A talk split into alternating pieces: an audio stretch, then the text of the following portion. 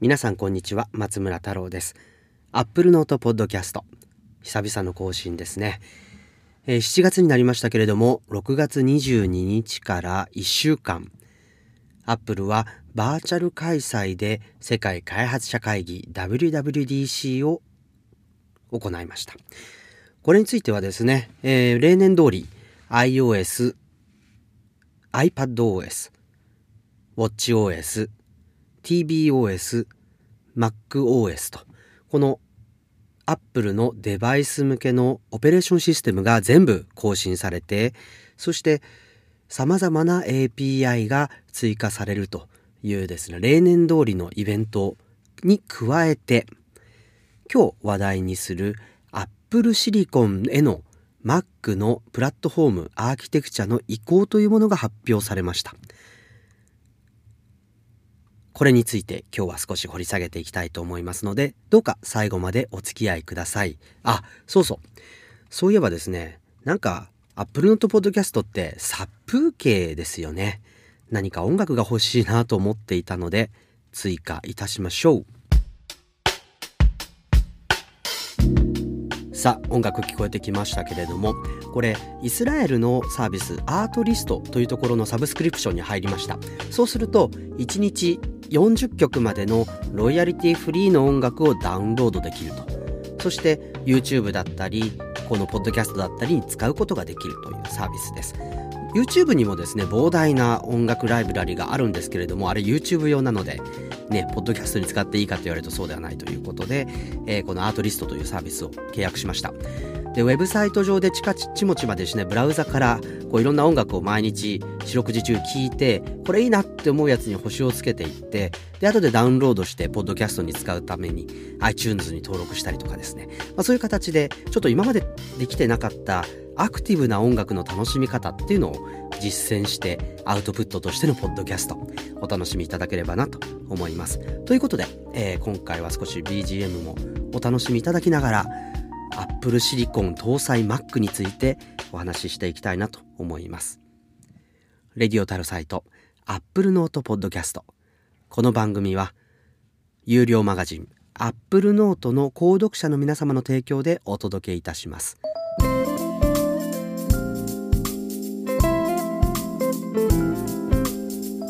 改めましてこんにちは松村太郎です。アップルノートポッドキャスト。今回は WWDC20 で発表された Mac の Apple シリコンへの移行について、えー、考えてみたいと思います、まあ、Apple シリコンというのは要するにアップルが設計している ARM 系のチップである A シリーズ。最新のものは A13 ですね。A13 バイオニックというえー、このチップが一番最新のものなんですけれども一番性能が高いのは実はこの1個前の世代 A12 ですね、えー、A12Z というですね、えー、iPad Pro 2020年モデルに搭載されているものがあ一番パフォーマンスが高いという Apple シリコンということになります。でこの Apple シリコンを搭載する Mac に2022年つまり今年から2年かけて移行していくというのがアップルの現在の計画ということになっています。で初号機は2020年に登場するということですね。2020年末に発表されると思うんですけれどもこれ何が初号機になるんだろうといろいろと憶測を呼んでいるのでちょっとまずその話から考えていきたいなと思います。でアップルシリコンこれ何かというとインテルがあインテルチップが今までの Mac には搭載されていました。でこれを Apple の、えー、チップに置き換えていこうというのが今回の計画ということになります。ところが実は Apple はしたたかにですね、えー、OS10 そして MacOS これの ARM 版というのを開発してき、えー、たと言われているんですね。つまり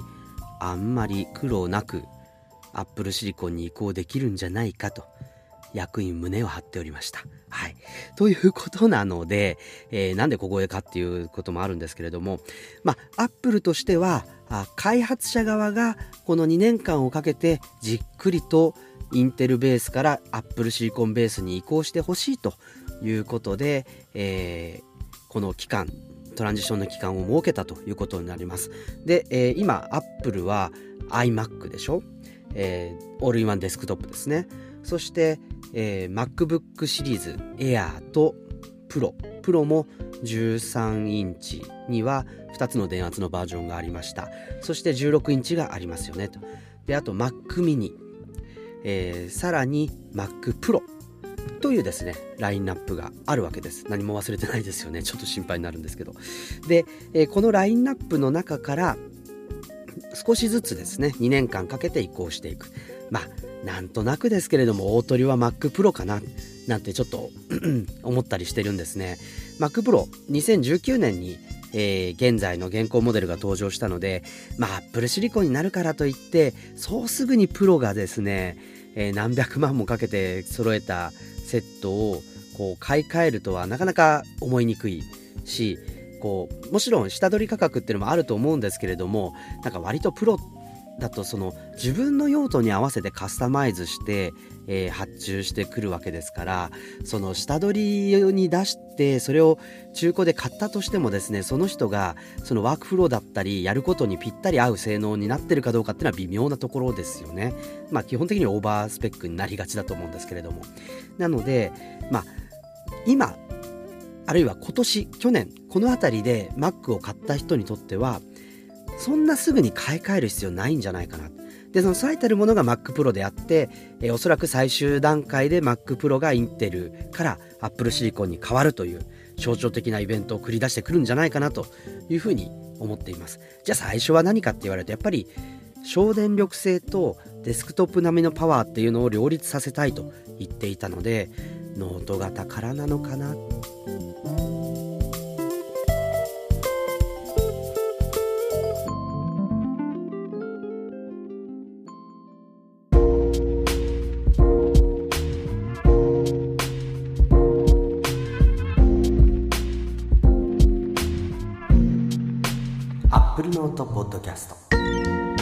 レディオタロサイトアップルノートポッドキャスト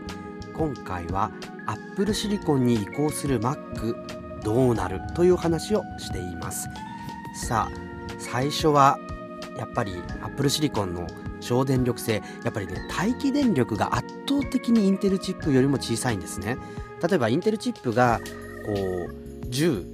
ミリワット待機電力プロセッサーの待機電力で使ってるとしたらこれ1ミリワットぐらいで済むとかそういうレベルで省電力性が高いというのがアップルシリコンの特徴まあやっぱりスマートフォンこのちっちゃいバッテリーでこうコンピューター並みの処理性能ピーク性能を発揮するためにはそれぐらいのですね落差があるような、まあ、そういうあのアップルシリコンの省電力性っていうものがあで Mac にも生かされてくるということになると思うんですね。であの去年の WWDC 覚えてる方いらっしゃるかどうかわかんないんですけれども去年アップルはアプリケーションの起動であるとかパフォーマンスに関して大きな改善を行ったんですね。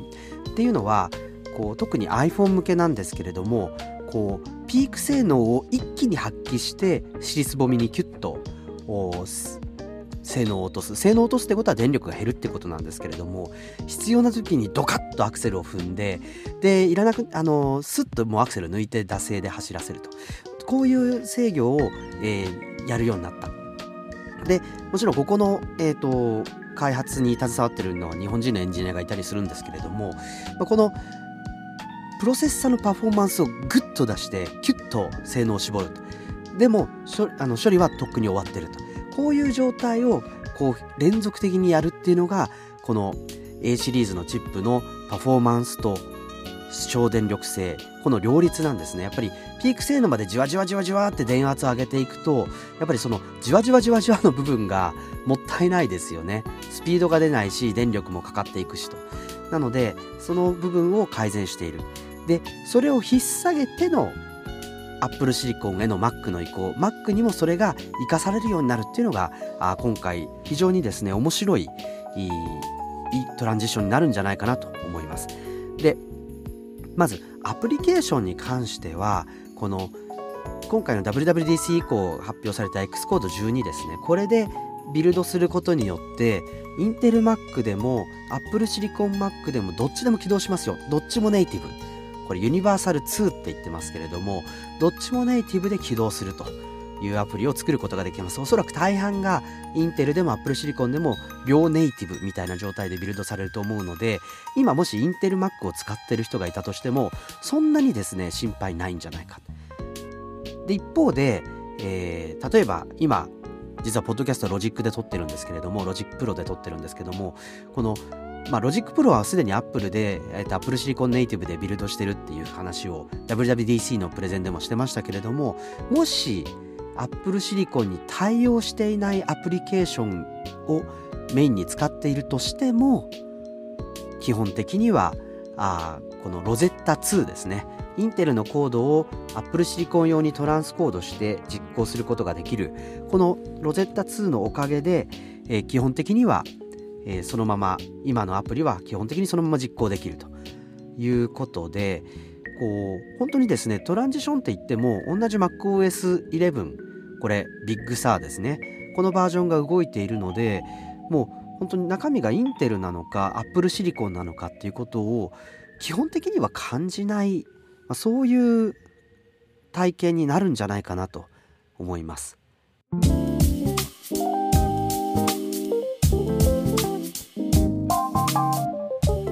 でもインテル Mac と Apple シリコン Mac で何か絶対違うでしょということもあると思うのでまず MacOS ビッグサーでの違いということでいくと Apple シリコンバージョンの、えー、Mac ですね。こちらではなんと iPhone と iPad のアプリがそのまま動作するというですね。まあ嬉しいかって言われるとそれは微妙なところではあるんですけれどもそういう特典がついてきます。特典っていうかまあチップが一緒でコードが同じであの同じコードは当然実行できるということなんですけどなんでこれ意味があるかなって疑問なのかというと今去年一昨年ぐらいからですね iPad アプリをのコードを Mac 向けにビルドするっていうこちらは Mac カタリストというプロジェクトですけれどもこれを活用することで iPad アプリは Mac ネイティブのアプリとしてビルドできちゃうんですね。でちゃんともちろんその Mac の UI をきちんと踏襲してという形なんですね。だからま、まあ、もちろん iPhone アプリにしかないっていうそういうアプリを実行どうしてもしたいという場合はもちろんできるんですけれども果たしてそういうシチュエーションってあるのかなっていうのが一つ疑問ですね。はい、でもインテル Mac では iPhone や iPad のアプリっていうのはあ動作しないと。でもさっきも言ったように Mac カタリストがありますから iPad アプリをそのユニバーサル2のアプリとしてビルドしてしまえば当然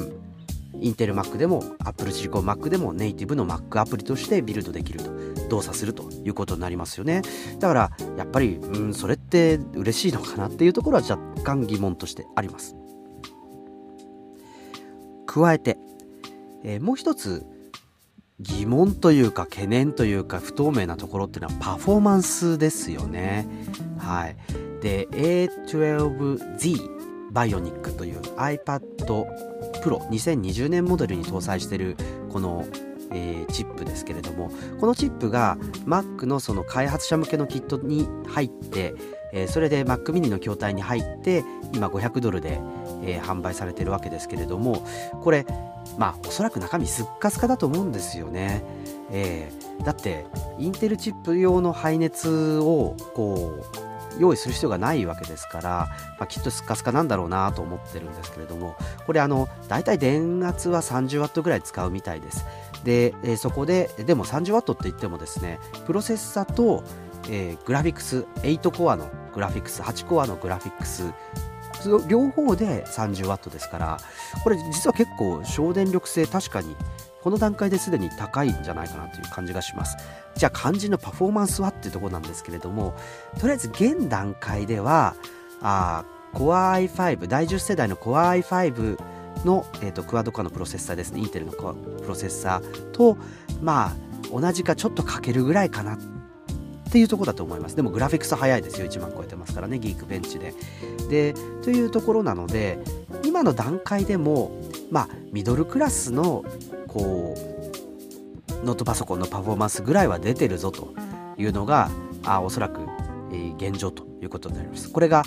今7ナノプロメートルプロセスで作られてるんですけどこれがさらに微細化して5ナノメートルで A14 が開発されてさらにその高性能バージョンが Mac に使われると予想されていますからこれパフォーマンスに関しては結構期待できるんじゃないかと。でもう一つこの ARM チップの隠し玉ってのがあるわけです。Apple ノートポッドキャスト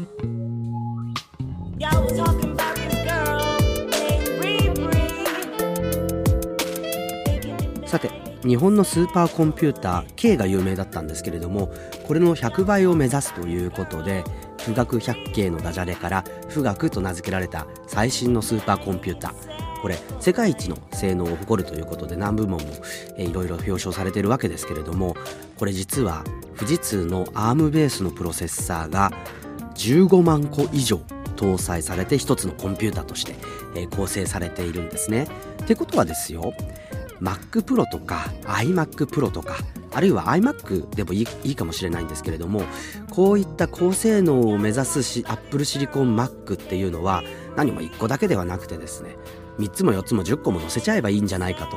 いうのがですねちょっと雑なんですけれども将来の Apple Silicon の Mac の高性能化を目指す一つの道なんじゃないかなと思うんですね。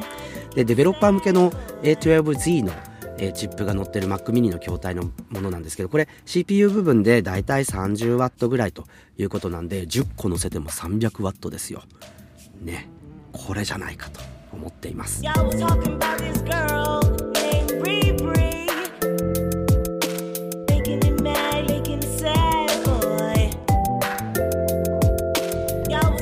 はいということで、えー、Apple Note Podcast 今回は Apple シリコンについて今分かっていることそして今後の見立てについてちょっと考えてきました。どうですか？ね A チップ10個入ってる Mac Pro とかなかなかこれはしびれる性能が出るんじゃないかと。しかもプロ向けなのに省電力みたいなそういう構成になると面白いなと思うんですね。でもまだまだ不透明なところあります。例えば今 Mac はディスクリートの、えー GPU ですね。外部 GPU って対応してるんですけど Apple Silicon って中に Apple オリジナルの GPU 入ってるじゃないですか。これ外部 GPU って使えるようになるのとかその外部と内部の GPU って強調するようになるのとかですね。まだまだ不透明なところたくさんあります。ただ Mac は Mac だというのも、えーと実は役員の方が強調されていたことだったりするので今 Mac でできることは基本的にはシリコン Mac、Apple シリコンの Mac でもできるようにするんじゃないかと。もちろんその部分のね、基礎的な開発っていうのはこれから必要なのかもしれないので、そのための2年間ということかもしれないんですけれども、でも基本的には Mac の体験というもの、ね、起動する時にジャーンと音が鳴るというのも復活してるわけで、これが Apple シリコンのになっても同じ体験が続くということになるんじゃないかと思っています、まあ、とにかくですね2020年に出てくる初号機っていうのが何になるのか。個人的には全くデザインの違う iMac とかああともっとそのあの OS MacOS ビッグサーがちょっとガラスっぽいイメージなのでそれに合わせたプロダクトデザインが出てきても面白いななんて思っております。また次回お楽しみください Apple ノートポッドキャスト松村太郎がお届けいたしました